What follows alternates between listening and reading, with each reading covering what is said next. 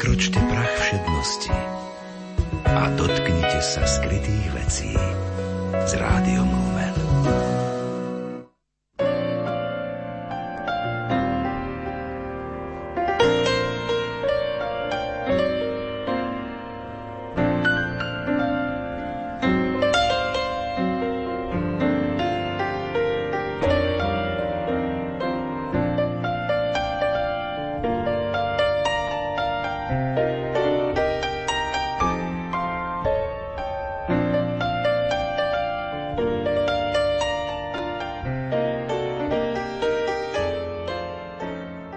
Keď spílime strom, na pni alebo kmeni môžeme sledovať letokruhy, z ktorých dokáže odborník vyčítať, aký život strom prežil. Ľudská duša v tomto aspekte nápadne pripomína strom. Aj ona má svoje letokruhy, v ktorých má zapísané prežité udalosti. V dnešnej literárnej kaviarni, ktorá sa práve začína, budeme nielen o letokruhoch hovoriť s Miroslavom Sanigom.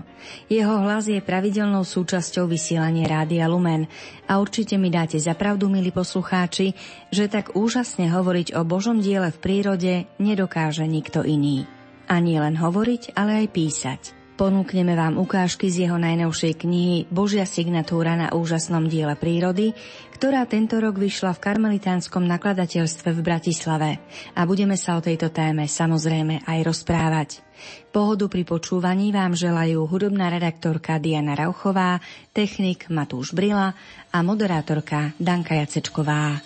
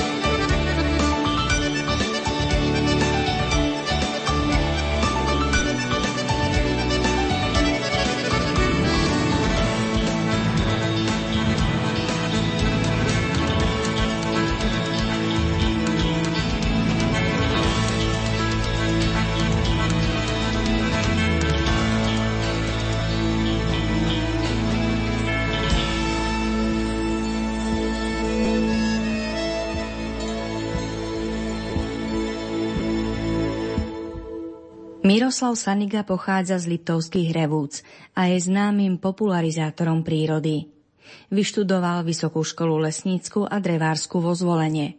Ako ochranár pôsobil v Národnom parku Malá Fatra a od roku 1993 pracuje v Ústave ekológie Lesa Slovenskej akadémie vied na výskumnej stanici v Starých horách.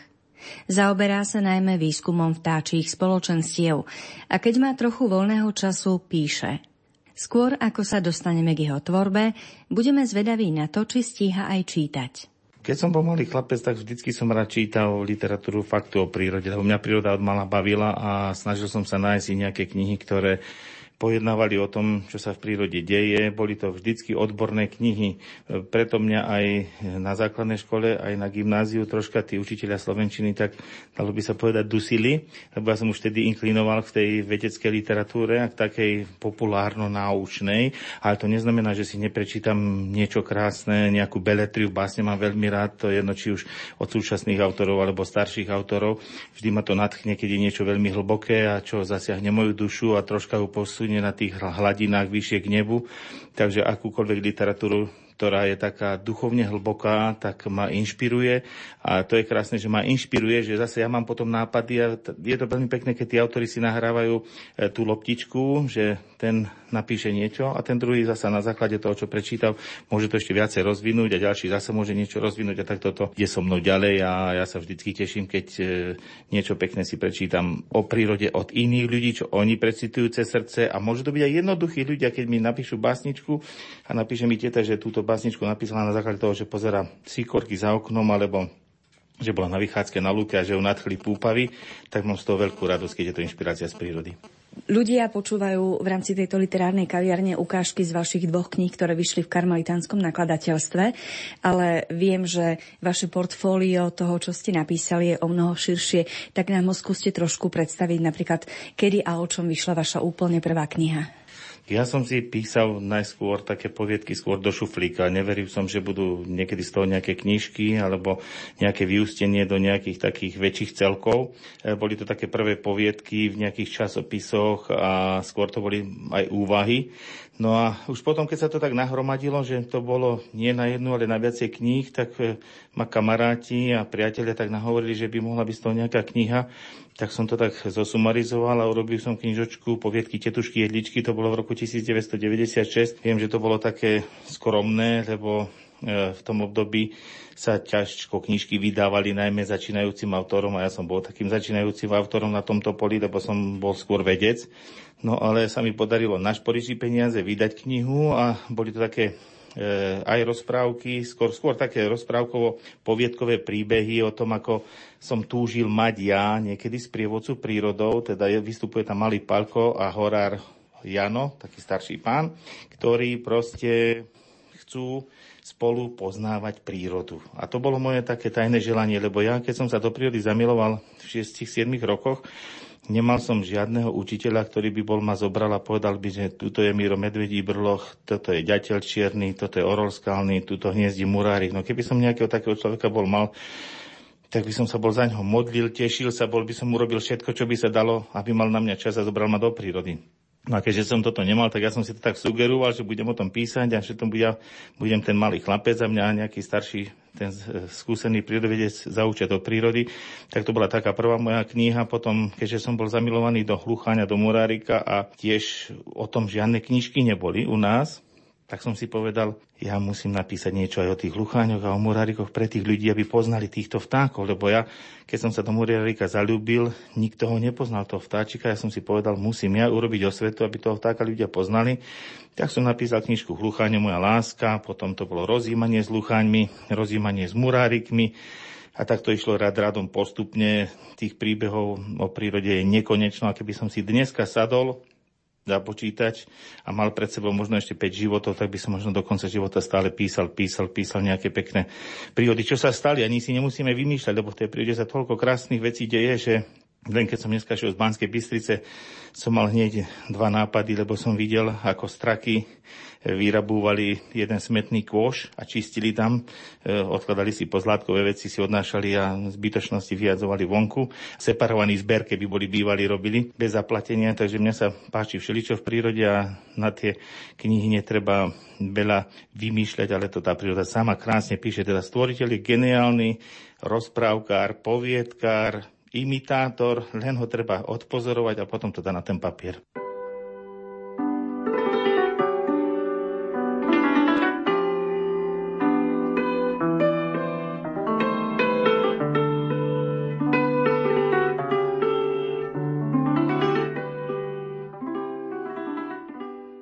Pre našich predkov to bola samozrejmosť, že sa mohli napiť čírej vody z mnohých studničiek, kde dnes je žiaľ riziko, čo i len okúpať sa či umyť si ruky.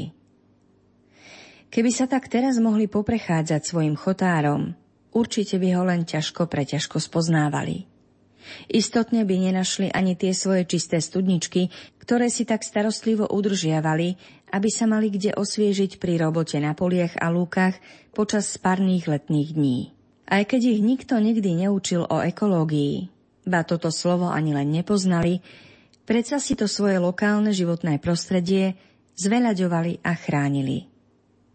Keď maličký človeček videl, ako si jeho dedo načrel dlaňou čírej vody zo studničky v lese a v zápetí ju aj vyčistil, nemusel mu nikto viac vysvetľovať, že studničku živej vody na lúke či v lese treba čistiť, aby sa z nej nemúlilo, keď si z nej niekto bude chcieť uhasiť smet.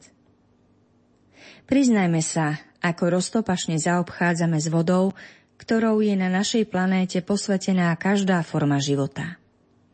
Táto najvzácnejšia prírodná životodarná tekutina na našom pozemskom svete by nás ľudí veru vedela žalovať za všetky hriechy, ktoré na nej páchame. Z jarčekov, bystrín, riek a veľtokov robíme smrtonosné stoky, v ktorých život nemá miesto. Priam nadprirodzenú krásu riavy, kľukatiacu sa medzi skalnou tiesňavou cez kaskády v najodľahlejších kútoch, zohavuje niekoľko pneumatík a igelitových vreciek. Človek, ktorý ich tam skotúľal, isto iste nemôže mať vrúcný vzťah k prírode. Pri pohľade na pneumatiky, povaľujúce sa pred vodopádmi, ma pobolievajú nielen oči, ale najmä srdce, že dotyčný človek dokázal takto pošpiniť Božie dielo. K vode, tejto zázračnej liečivej tekutine, obohatenej pri putovaní v horninách a pôde o mnohé minerálne prvky, by sme mali zachovávať priam posvetnú úctu, ako k jednému z najcennejších Božích darov. S vodou, touto vzácnou dárkyňou života na zemi, by sme mali hospodáriť ako najrozumnejšie tvory a nie ňou plitvať. Každý jeden z nás by sa mal pri užívaní tejto nenahraditeľnej tekutiny na našej planéte držať hesla ani kvapka na zmar. Len takýmto zaobchádzaním s darkyňou života si aj my, ako ľudské pokolenie, uchováme nádej na znesiteľný život na tomto pozemskom svete. Kontinuita života v prírode je zabezpečená najzákladnejším inštinktom zachovania rodu, ktorý má v základnej genetickej výbave každý živý organizmus. Jedinec musí neprestane zvádzať zápas o prežitie a pri naskytnutí sa vhodných prírodných podmienok sa usiluje nadviazaním kontaktu s opačným pohlavím odovzdať svoju genetickú informáciu potomstvu a zabezpečiť tak pokračovanie rodu. Toto je jeden z najzákladnejších zákonov prírody, podľa ktorého sú naprogramované všetky živé prírodniny tohto pozemského sveta. Vrátanie človeka. Človeka naprogramoval stvoriteľ navyše aj na väčší život. Už pri počatí každému ľudskému jedincovi naformátoval dušu na pomery väčšného bytia v Božej prítomnosti. Každého človeka obdaril lásky plný Boh nezaslúžene – a vpečatil mu do duše seba samého. Z tejto závislosti od stvoriteľa sa nikto nemôže vymaniť. Dieťa sa tak narodí s dušou prahnúcou po láske svojho pôvodcu a tvorcu, geniálne naformátovanou na život vo väčšnosti, bez ohľadu na to, aká je vôľa jeho rodičov, blízkych príbuzných i jeho samého. Tento stvoriteľov dar sme si my ľudia nejako nezaslúžili – a preto by sme ho mali prijímať s neobyčajnou bázňou a pokorou. Od slobodnej vôle každého človeka závisí, ako s týmto nadprirodzeným a nezaslúženým darom nevyčísliteľnej hodnoty naloží. Je to najvyššia odmena, akú nám ľuďom mohol stvoriteľ vôbec ponúknuť. Neodpustiteľným hriechom by bolo, keby sme si ju nevážili. Týmto počinom by sme preformátovali Boží plán, ktorý má s každým jedným z nás. A síce, aby sme mohli naveky prebývať v prítomnosti Jeho lásky. Po všetky dni svojho pozemského života sa zo všetkých síl usilujme byť dobrotivému Bohu pri naplňaní tohto jeho jedinečného plánu nápomocný, aby sme ho nesklamali, nespôsobili mu žiaľ a sebe neprivodili zatratenie. Snažme sa dosiahnuť šťastné jestvovanie v dome nebeského Otca, kde má pre každého jedného z nás pripravený príbytok. Bolo by veru na väčšnú škodu, keby miesto v nebi, ktoré Boh rezervoval výlučne pre nás, zostalo na veky neobsadené. Každá jedna permanentka na väčšné prebývanie v nebesiach je totiž vystavená stvoriteľom na konkrétnu dušu. A preto je neprenosná.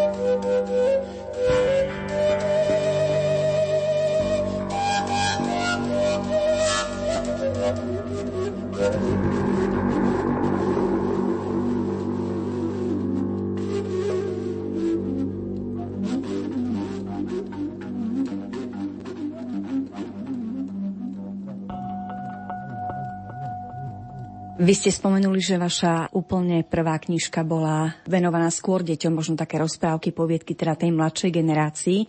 Zaujímalo by ma, ako vnímate práve medzi deťmi v tomto technologickom veku záujem o prírodu. Majú alebo nemajú tento záujem? Čo treba v tejto súvislosti robiť, aby sa nevzdialovali od prírody, ale aby skôr k nej prilnuli ešte viac?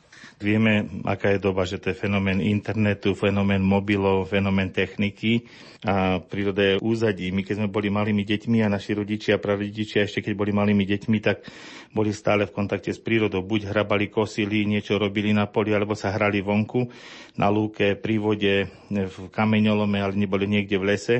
Na dnešné deti majú virtuálne hry na počítačoch a dosť sú od tej prírody, dalo by sa povedať, oddialované, ale všetko je to je zase v rukách dospelých a záleží na nás, ako im tú prírodu predstavíme. Ak im predstavíme na prírodopise a prírodovede, po prípade na biológii, vo formách poučiek, nejakých mm, odkazov alebo nejakých takých len vedomostí, ktoré sa majú naučiť, tak k tomu získajú, dalo by sa povedať, že až odpor, alebo aspoň odstup. Ale ja sa snažím tým deťom v tých knižkách približiť tú prírodu, aby to bolo taký výkrik, že konečne zasa prírodoveda, alebo konečne zase niečo pekné. V knižke si prečítam, aby to nebolo také, že to je krížová cesta pre tie deti, ale aby to bolo niečo, že to je ako, že prechádzka rúžovou záhrada, že tam niečo objavia. A naozaj deti sú fantastické, keď ich zoberiete do prírody, keď neteoretizujeme, že si nečítame, že áno, hluchan žije tam a tam, alebo kuvičok v rabči, ale keď ja ich zoberiem na nočnú vychádzku a zahúkam ako sova,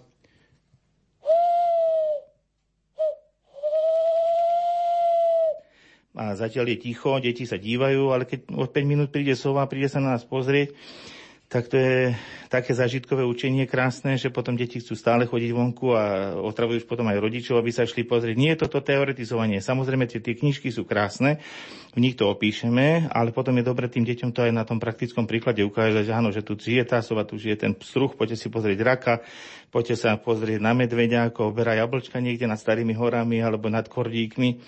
Takže všetko záleží na nás, ako tým deťom predstavíme tú prírodu. Ak mu predstavíme len v tom zmysle teoretizovania, tak ani mňa by to nebavilo. Ja som vždycky bol radšej v prírode a radšej na vlastnej tej koži skúsim, ako znamená bežať pred medveďom, ktorý ma naháňa, ako si budem čítať nejaký príbeh hororový, že medveď tam a tam, hej, e, napadol človeka, alebo neviem, vylúpil včelín, alebo bol robiť nejaký poriadok na salaši a pri rozsadzovaní oviec, ktoré už mali byť gugastom, tak si zobral štyri, akože to, on ich je majiteľ.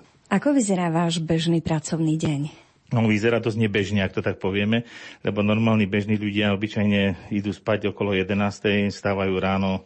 Niektorí, ktorí majú včasnú pracovnú smenu, napríklad šoféry, tak už možno aj o 4. niektorí od 6. o 7.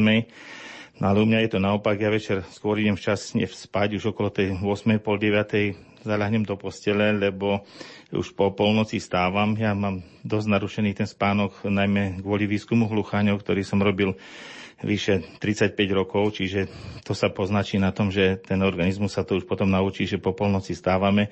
Čiže o polnoci stávam, buď idem do terénu, keď mám výskumy, za hodinku si tu niečo porobím, očistím sa toaletu, si urobím, naraňajkujem sa o polnoci, niektorí večerajú o polnoci, čiže to máme všetko obrátené. Keby sme chceli s niekým o polnoci niekde si sadnúť do nejakého podniku, tak tento tyčný ide na večeru, idem na raňajky. Čiže aj to máme rozličné.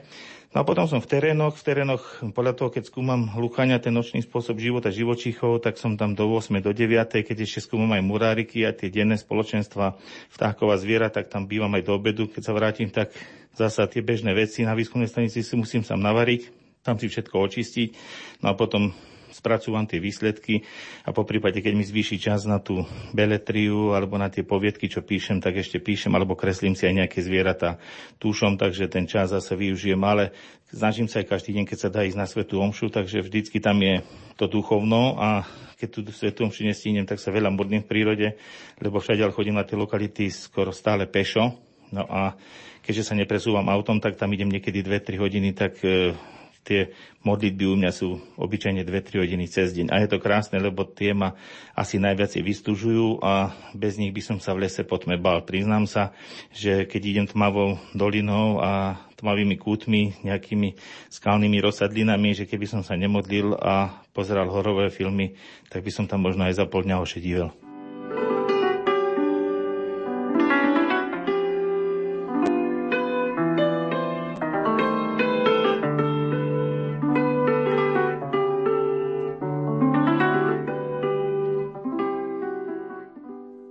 Keď pýtačky hlucháňov hôrnych v našich horských lesoch vrcholia, čo zvyčajne býva v tretej dekáde apríla, kohúty bývajú túhou po zblížení s hluchánicami také rozohnené, že sa im dokážu zaliečať aj celých 24 hodín. Neskoro večer, keď na stmievaní prilietajú na tradičné tokanisko, spustia úvodnú predohru muzikálu, serenádu. Tichučké prelúdium prednáša operený interpret z náručia Vysokého smreka. Pripadá mi to, ako by sa tento operenec v nížskom habite predmodlieval prosebnú modlitbu ruženca alebo odriekal večerné litánie. Jednotlivé ružencové desiatky odrieka pamätník doby ľadovej tak tichučko, ako by svojim rozjímaním nechcel narušiť nočnú tišinu odľahlého horského zátišia, a nezobudil tak nejaké stvorenie z plitkého spánku. S blížiacou sa polnočnou hodinou končí hlucháň so solovou interpretáciou večernej ďakovnej modlitby. Na rozbresku sa pôtik kapcavý odmočí, ale hluchaň hôrny pokračuje vo svojom jedinečnom muzikáli. A hoci jeho tichučká ranná ďakovná modlitba stvoriteľovi už načisto zaniká v súzvuku vtáčej symfónie, hlucháňa to od jej odriekania vôbec neodrádza. Keď sa na hluchanie ranné Božie chvály zlietnú potenciálne snúbenice, kohút akoby chytil druhý dých. Ešte väčšmi sa pohrúži do modlitby, aby tým upútal na seba čím väčšiu pozornosť hluchánic. Jarné litánie na pódiu horského zmiešaného a ihličnatého lesa odrieka hluchaň hôrny noc čo noc, od polovičky marca do polovičky mája. Na interpretáciu jesenných chvál Bohu má vyhradenú lesnú scénu zasa v septembri, a to bez ohľadu na poveternostné podmienky. Skúsme aspoň trochu našimi modlitbami napodobniť tohto operenca v nížskom habite. Zážitky našich starších spoluobčanov, keď sa na jeseň v dedine slávnostne odoberali od svojho rodiska lastovičky a belorítky v početných mnohotisícových krdľoch, sú pre nás súčasníkov nepredstaviteľné ani v tých najtajnejších snoch. Elektrické drôty sa pod váhou týchto družných vtáčat v období okolo sviatku narodenia Panny Márie len tak prehýbali. Naši svetkovia žili viac spätí s prírodou ako my súčasníci. Ich život viac závisel od toho, čo im príroda ponúka.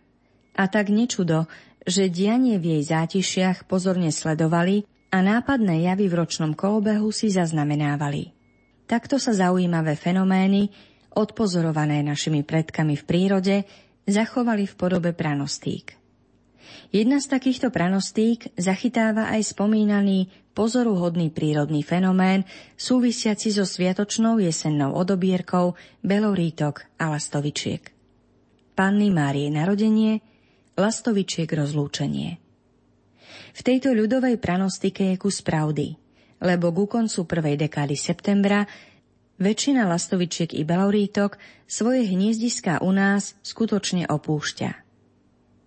Na jar zasa gazda netrpezlivo očakával návrat svojich lastovičiek do maštale. Keď sa táto slávnostná udalosť uskutočnila, pre gazdu to býval veľký sviatok, lebo lastovičky považoval za neoddeliteľnú súčasť zvieracieho osadenstva svojho dvora. Cítil zodpovednosť za ich životy a životy ich potomkov vyliahnutých v jeho maštali. Na tieto božie stvorenia nedal dopustiť – keď ho v septembri opustili, zmocnil sa ho smútok a často na ne myslel počas dlhých zimných večerov, kde asi sú a čo tam v Afrike asi tak robia.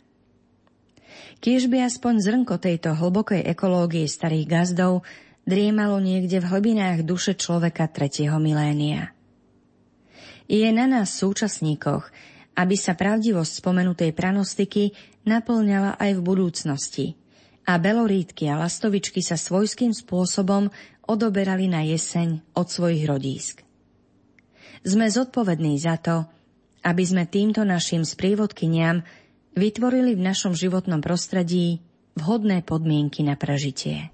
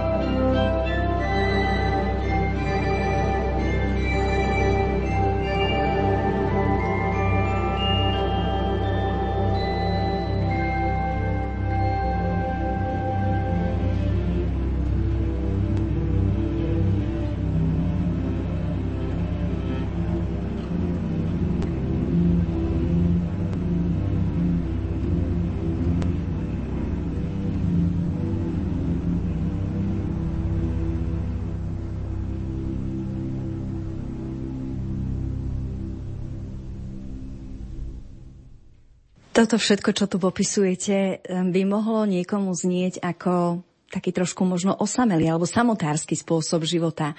Ako je to s vašim spoločenským životom v tom zmysle, ja neviem, priateľstva, známy, rodina a podobne? Tak e, ja sa s ľuďmi stále spájam. Keď som aj v prírode sám, tak často telefonujem najmä starším ľuďom, ktorí sú osamelí, nemajú nikoho, po prípade majú svojich blízkych niekde ďalej a potešia sa polnočnému telefonátu, že som niekde na hlucháňoch, alebo sa včas rána, keď počujem nejaké sovy, zavolám tete, ktorá je priputaná na lôžko a čaká na telefonát a teší sa tak, že nepotrebuje dostať dve inekcie na upokojenie bolesti klbov.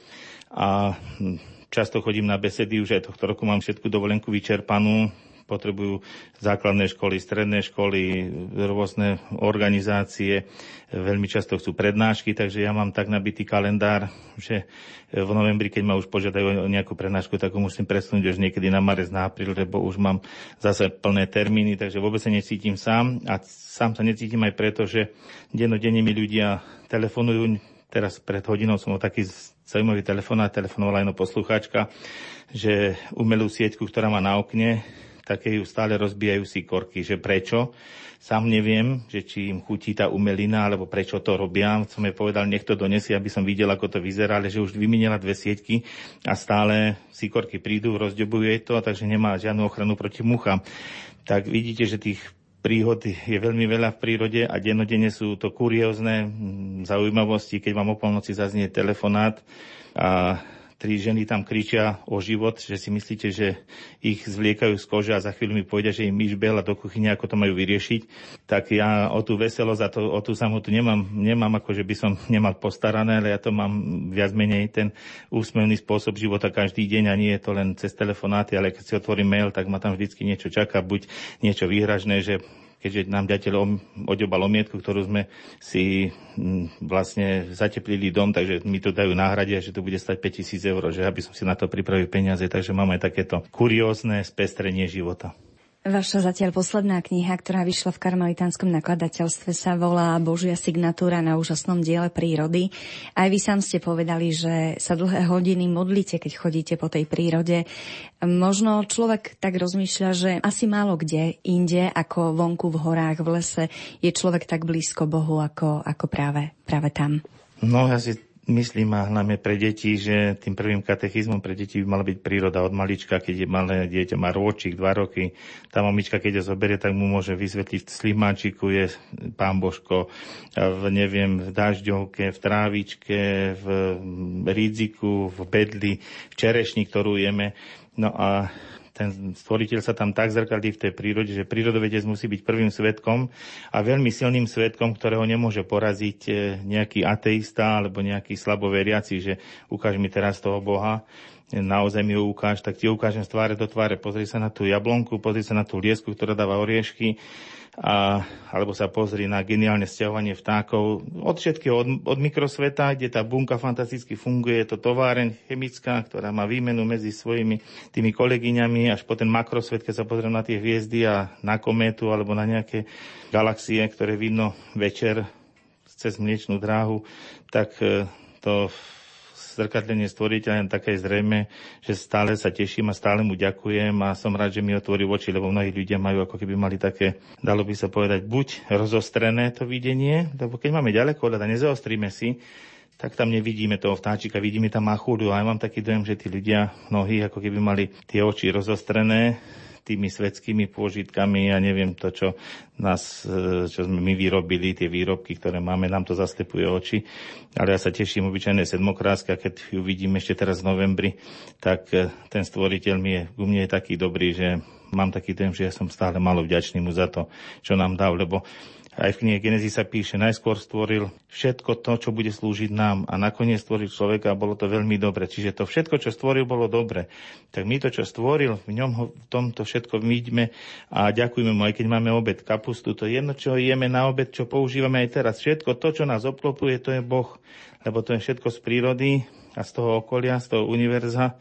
A pokiaľ ho tam nevidíme, tak si myslím, že máme veľký hriech. A keď ho tam vidíme, tak je to stále ešte málo. Máme mu byť veľmi vďační a, a modliť sa aj veľa za to, aby bolo dobré počasie, aby nám dal plody, aby sme sa správali k jablonke tak, ako jedna teta, ktorú som naštevovala, tie čerešničky hladila, vždycky sa modlila k Pánu Bohu, aby tie čerešne mohli plodiť, lebo mnohí ľudia povedia, nie je úroda a zase je to veľmi zlé. No ale koľkokrát si ďakoval Pánu Bohu, aby bolo počasie, alebo si ho prosil, aby také počasie bolo, aby tá úroda bola. Koľkokrát si mu poďakoval, že si našiel toľko hríbov. Akurát vykrikuješ na suseda, že si našiel 280, on našiel 290 a zase mu závidíš. Takže buďme takí dobrí k prírode a vidíme tam stvoriteľa a odprosme ho, keď sme niečo s tou prírodou zle urobili. Lebo tá príroda sa nám potom v budúcnosti bude za to pomstiť, že tam nenájdeme to, čo by sme tam mali nájsť, ale nájdeme tam odpadky, fľaše, konzervy, všetko to, čo tam nepatrí. A ja keď to z prírody nosím, tak sa mi niekedy ľudia vysmievajú a z toho bývam smutný, pretože sa vlastne vysmievajú trocha stvoriteľovi, lebo vlastne šli a po jeho diele.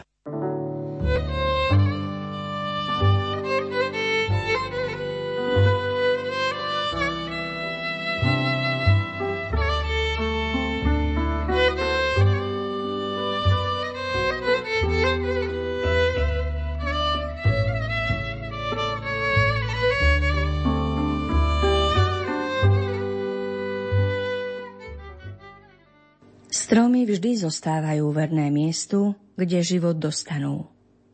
Roky rokúce sa nemôžu pohnúť z miesta, kde sa ujali života. Nemôžu si vyberať susedov, s ktorými by chceli rásť vedľa seba. Musia sa uspokojiť s vôľou prírody, ktorá sama každému stromčeku predurčí najbližších susedov. Stromy sa tomuto zvláštnemu údelu nijako nepriečia.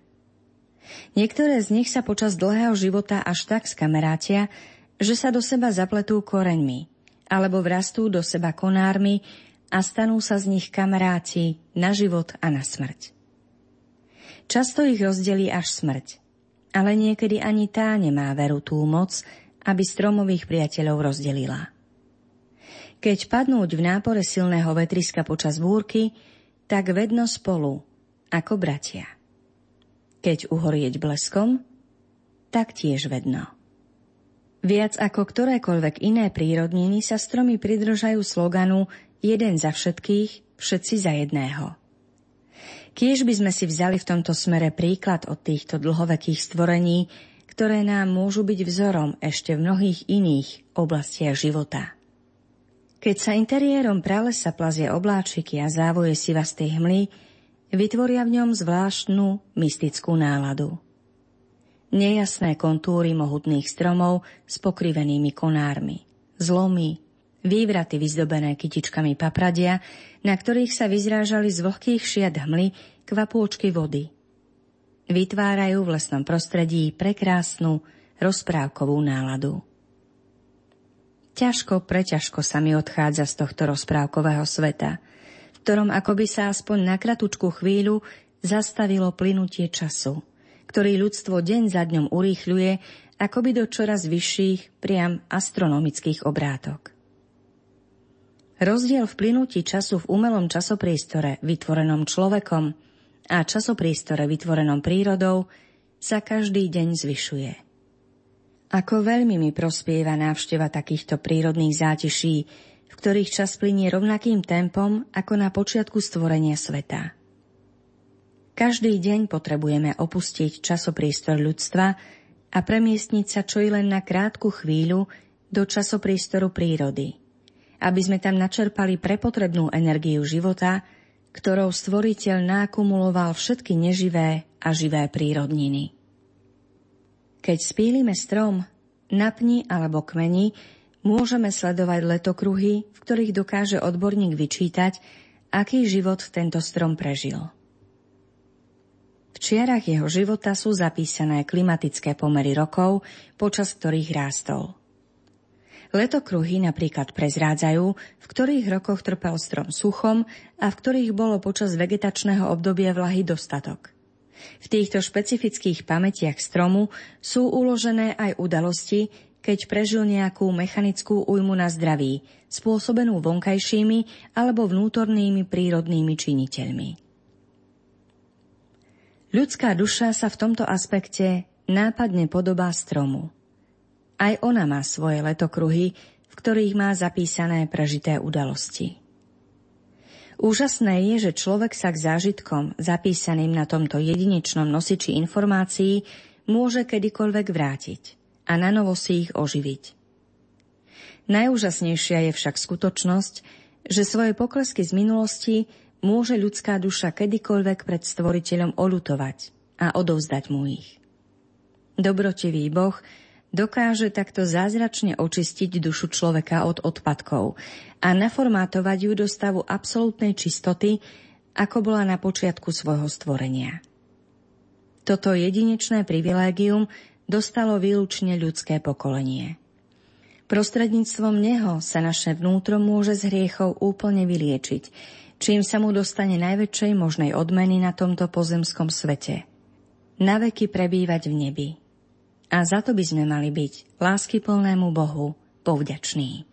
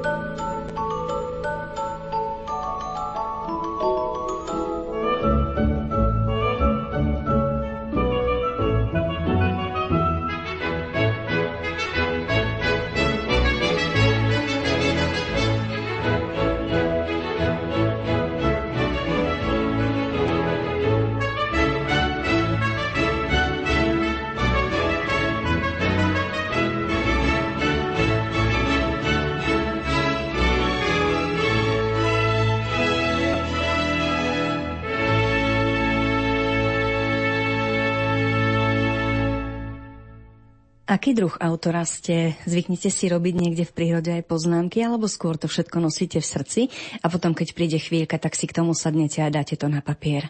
To ja si aj robím poznámky v prírode, ale najviac si robím poznámky v noci, keď spím. Ja mám vedľa postele vždycky zápisník na stolíku a dá to by sa povedať, že mi veľa diktuje Duch Svety a on, keď mi diktuje, tak niekedy nestíham písať. Tých nápadov je vždycky najviacej od tej, možno tej pol jedenástej, keď zaspím, do tej pol jednej, keď stávam. Čiže nad ránom dve hodiny a to mi niekedy tak pero píše, že to ide, bol by som rád, keby som dokázal stenografovať, aby som stíhal po duchu svetom písať.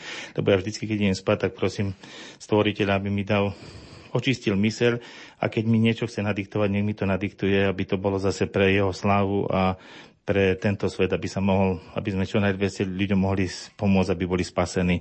Takže takto, keď ho poprosím, tak často sa v noci zobudím a ruka ma bolí, že aj po sebe potom škarabiem, že ťažko sa mi to lúšti. Ale to sú len také prvé poznámky a keď potom z toho spracúvam buď nejakú úvahu, ako do tých kníh teraz, čo tie tá signatúra Božia, tak e, sa musím priznať, že to veľakrát prekopávam alebo preštrikujem, ako keď nejaká dáma štrikuje sveter, tak na prvýkrát je to nevíde tá vzorka, ale ja častokrát ten duch svety ako keby nebol spokojný. To ešte nie je dobré. 40 krát som to už prepracoval a ešte jedno slovo a už potom viem a teraz je to už dobré, ako keby mi stvoriteľ povedal, tak takto som to chcel mať. Tak nech si ľudia nemyslia, že písanie kníh je medlízať. Je to veľmi ťažké. A ťažké to je vtedy, keď si prosíte ešte o to stvoriteľa, aby to bolo také, aby to bolo aby tam bolo podpísané tie knihy všetci, by mali mať názov, že Duch Svetý a Stvoriteľ. Nemal by tam byť Miro Saníka, lebo to nie sú žiadne moje myšlienky, vždy sú to myšlienky, o ktoré prosím, aby prišli z neba ku mne. Čo by ste chceli odkázať čitateľom vašich kníh? No, ja by som si veľmi prijal, keby v tých knihách našli naozaj tú Božiu prítomnosť, aby ich objala, aby sa cítili tak dobre. Ja sa cítim v jeho prítomnosti fantasticky. A keby im pomohla možno to čítanie tej knihy z nejakých bolesti, keď mi napíše pani, že ju prestane boliť hlava. Jedna pani mi napísala tiež, alebo bola takým svetkom, že jej kolegyňa normálne sa dostala z kómy pri čítaní z tej mojej knihy, keď jej čítala. Takže keď pán Boh robí takéto maličké zázraky, tak ja prosím jeho, aby cez tie knihy, ktoré mi on nadiktoval, aby vlastne zasahoval do srdc tých ľudí a bude najlepšie, keď ich nasmeruje do väčšnosti a keď sa tam stretneme a povie mi nejaká duša, že tento úryvok z tejto knihy možno spôsobil to, že som sa dostala na menej rokov do očistá, že som v nebi. Milí poslucháči, knihy Miroslava Sanigu, Božia signatúra na úžasnom diele prírody a zrkadlenie stvoriteľa v prírode, z ktorých sme vybrali aj dnešné ukážky, vyšli v karmelitánskom nakladateľstve. Nájdete ich v každom dobrom kresťanskom knihkupectve. Objednať si ich môžete aj mailom na adrese zasielky zavináč kna.sk. Za pozornosť vám z dnešnej literárnej kaviarne ďakujú Diana Rauchová, Matúš Brila a Danka Jacečková. Želáme vám pokojný zvyšok nedele.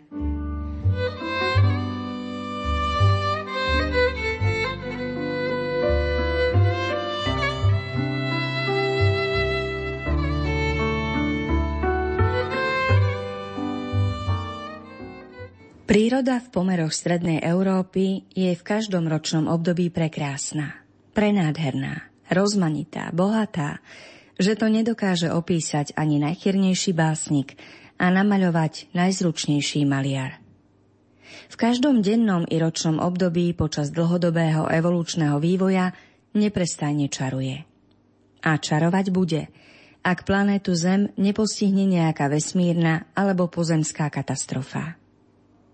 Na úsvite tretieho milénia žije človek neobyčajne uponáhľaný život, v ktorom nemá čas zastaviť sa čo len na krátku chvíľku pri rannej ceste do práce v mestskom parku alebo v háji za dedinou a pozorne sa okolo seba porozhliadnúť. Prechádzky prírodnými zákutiami považujeme za stratu času – a tak vôbec nevnímame spev vtákov, farebnosť a vôňu kvetov, či úchvatnú scenériu okolitého prostredia, kadiaľ denne prechádzame autom, bicyklom alebo aj pešo. Všade prítomnú krásu prírodnín a úkazov v lesných, lúčných či skalných zátišiach už jednoducho nevidíme.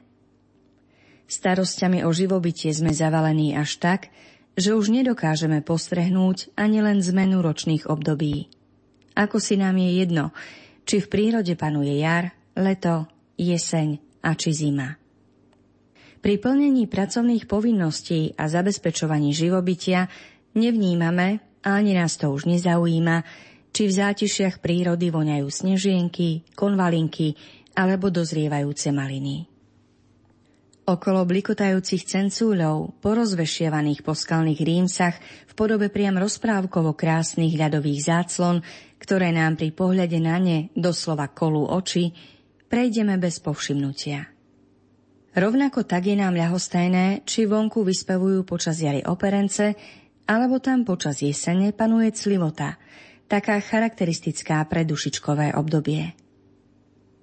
Jednotlivé ročné obdobia ako by sa nám zlievali do jedného časového úseku, pretože nápadné javy, ktoré sú pre to, ktoré ročné obdobie charakteristické, nedokážeme pri priam astronomickej rýchlosti prežívania života už vôbec vnímať.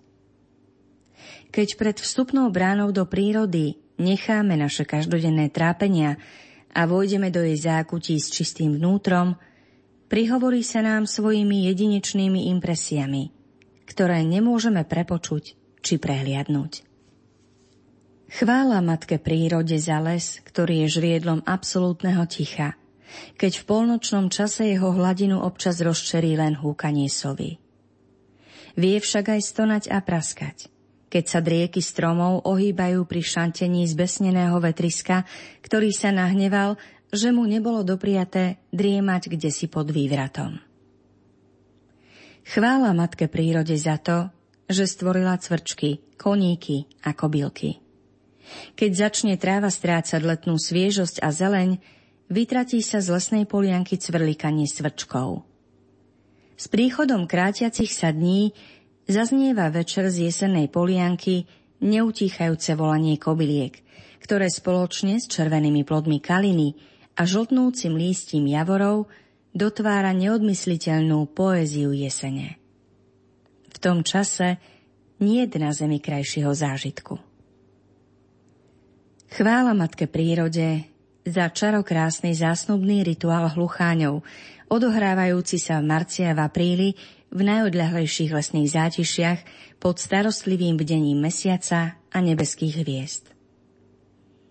Chvála Matke prírode za romantickú atmosféru počas svetojanskej noci, keď milióny jemne zelenkavo svetielkujúcich svetlušiek svetojanských poletujú lesnými zátišiami a evokujú zvláštnu rozprávkovú náladu. Chvála Matke prírode za nevšedné vohľady jeleňov na pódiu všetkými farbami hyriaceho lesného javiska, postriebreného prvými jesennými mrázikmi počas septembra a októbra. Chvála Matke prírode za to, že stvorila podivného vtáka murárika červenokrídleho. Tento operený skvost vápencových skál a azúrového neba. Ako jediný zástupca našej vtáčej ríše sa dokáže šplhať po strmých skalných stenách.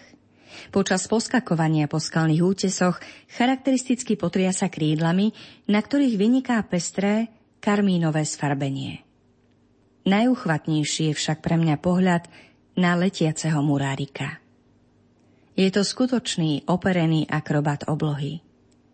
Počas prieskumného cikcakovitého letu okolo skalných stien a vežičiek nápadne pripomína nebeského anielika s karmínovými krídlami, ktorého sem na zem poslal na okrasu skúpeho skalného prostredia sám stvoriteľ.